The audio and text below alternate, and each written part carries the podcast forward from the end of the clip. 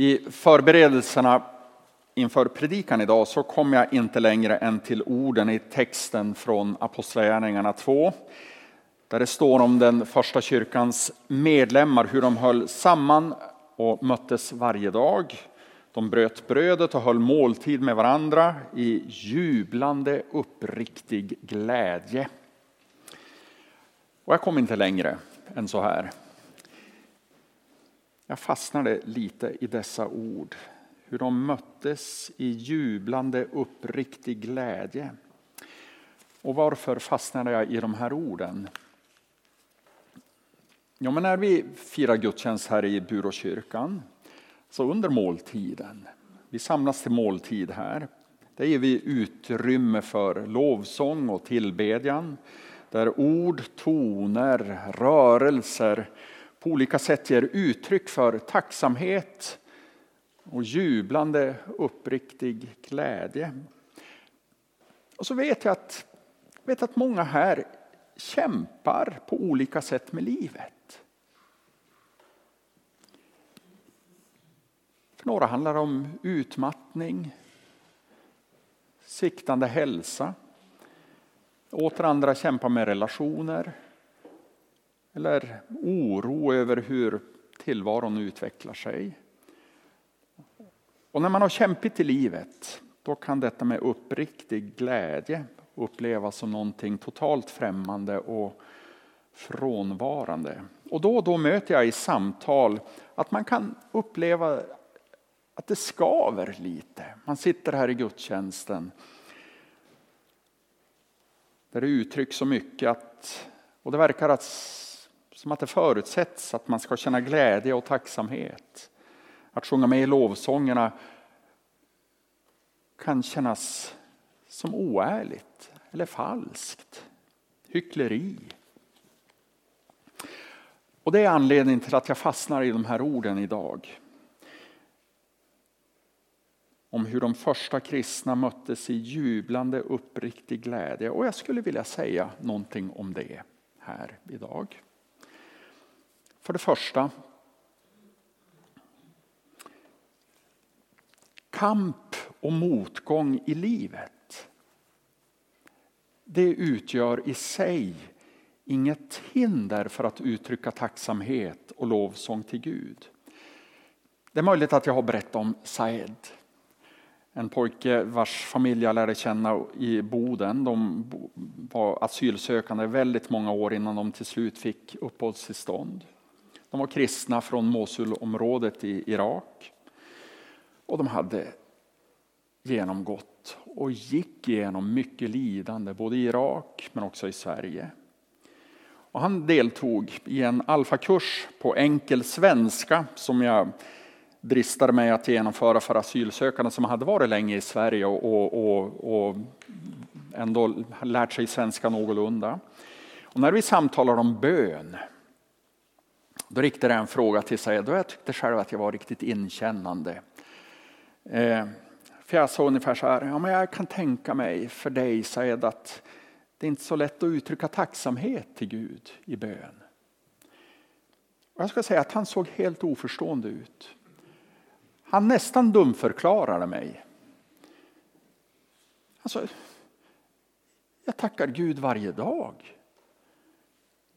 Hur skulle jag inte kunna tacka Gud? Gud har gett mig livet, frälsningen. Och hans svar där, det blev en tankeställare för mig. Vi kan finna exempel i Bibeln. Ett gripande exempel finns i Daniels bok kapitel 3. Inför hot om dödsstraff så vägrar Daniels vänner Shadrach, Meshach och Avednego att tillbe kungen och de gudar som han har befallt ska tillbes. Istället ber de till Herren Gud.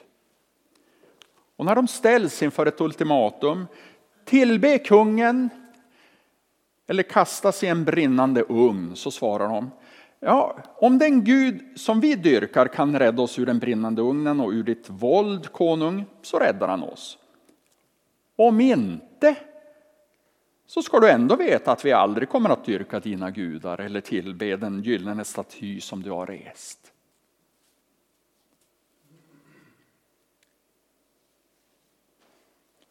Och jag tänker de första kristna som vi läser om i Apostlagärningarna 2.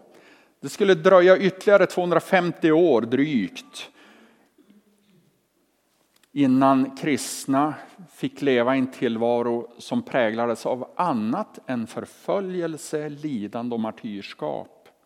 Och det är om dessa vi läser att de trots sina omständigheter samlas i jublande uppriktig glädje. Jag ber er hålla ut, men det första alltså, kamp och motgång i livet utgör i sig inget hinder för att uttrycka tacksamhet och lovsång till Gud.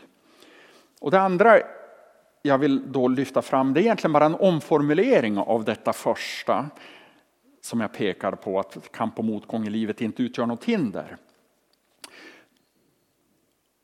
Och då säger jag att känna medgång i livet är inte en förutsättning för att uttrycka tacksamhet och lovsång till Gud. Och det här tror jag att de flesta av oss rent tankemässigt skriver under på. För vi är väl inte framgångsteologer, eller hur? Och ändå är det så svårt. Jag vet det själv i mitt eget liv. Det är så svårt att frigöra sig från känslan eller tanken eller förhoppningen att Gud ju borde göra livet lite lättare för sina barn. Och jag vill inte klandra någon som glider in i ett sådant tänkande, för det sitter väldigt djupt, tror jag, i människan. Eh, I Gamla testamentet möter vi flera gånger frågeställningen varför går det så väl för den gudlöse och så illa för ditt folk? Och Salmisten i psalm 73, han, han väger här, han ser hur det går så väl för de gudlösa. Och så måste han själv genomgå sånt lidande. Han som är trogen Gud.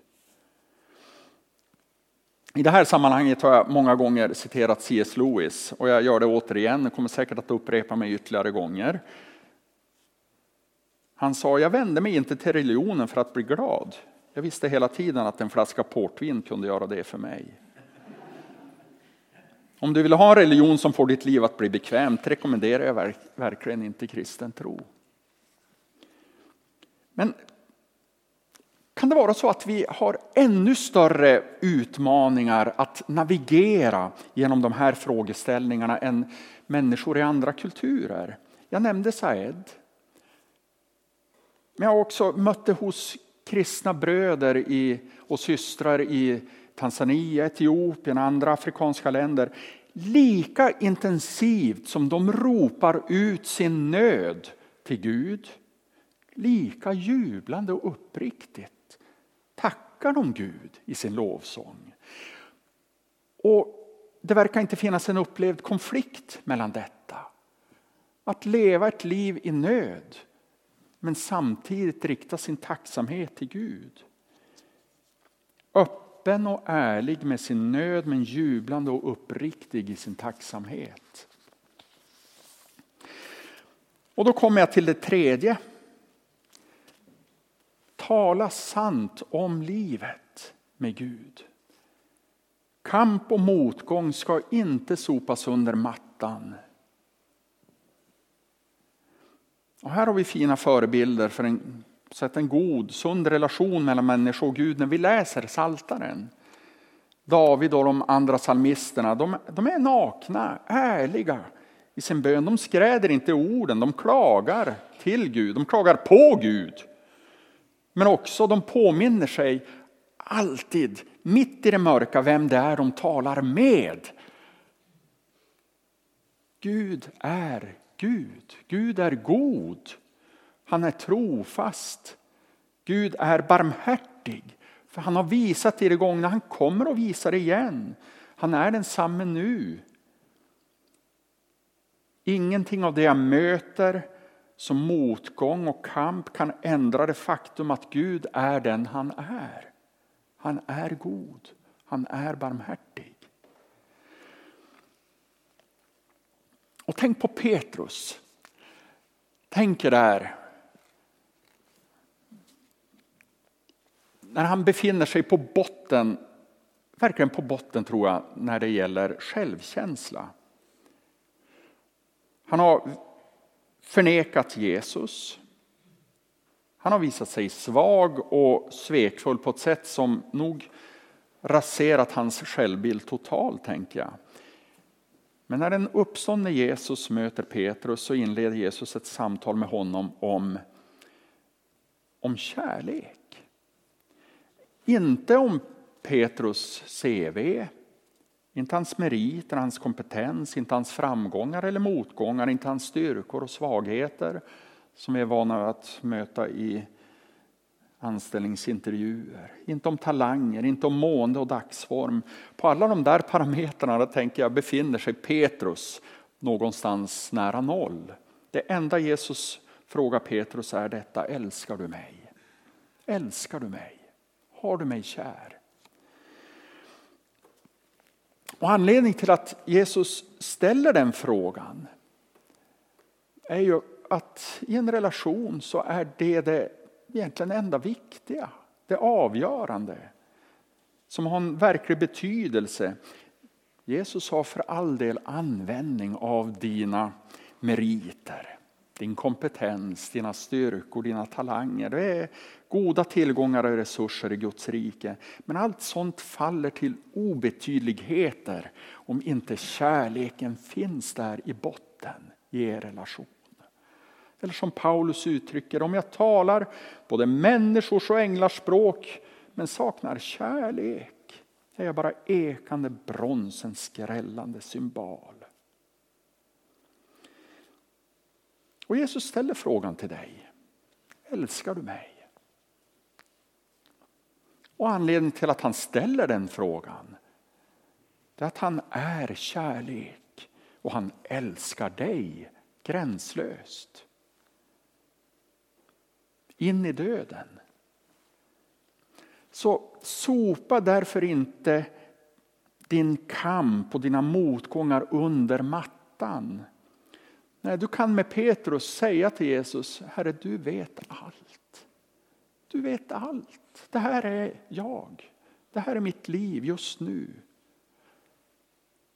Du vet allt, men du vet också att jag har dig kär. Det fjärde jag skulle vilja säga. Sopa inte heller under, under, under mattan din kamp och dina bekymmer inför dina bröder och systrar. Tala sant om livet också i församlingen. Ja, jag skulle inte säga att det är bra att berätta om allt i sitt liv för alla människor. Det är det inte. Och har ni inte upptäckt det tidigare så tycker jag ni ska upptäcka att relationer. Man behöver inte värdera att de är bra eller dåliga, men alla, eh, att de är bättre och sämre, det handlar inte om det. Men alla relationer kan inte bära samma nivå av förtroenden. Det är en viktig lärdom. Och där kan man behöva treva sig fram i vänskapsrelationer och pröva, pröva sig fram lite. Och somligt i ditt liv av kamp och motgång det kan du med fördel bära fram till förbön. Till exempel här i gudstjänsten erbjuds det varje söndag. Kanske finns det saker som du inte förmår dela ens med din närmaste vän. Ja, men se det då som en möjlighet att göra det under den tystnadsplikt som följer med en präst och en diakon. Paulus uppmanar oss att bära varandras bördor. Och det är något fantastiskt att uppleva när en börda faktiskt får delas med någon medbärare som blir ens medbärare istället för att den bara ska ligga där dold under mattan och bara snubblas över när man går fram genom livet.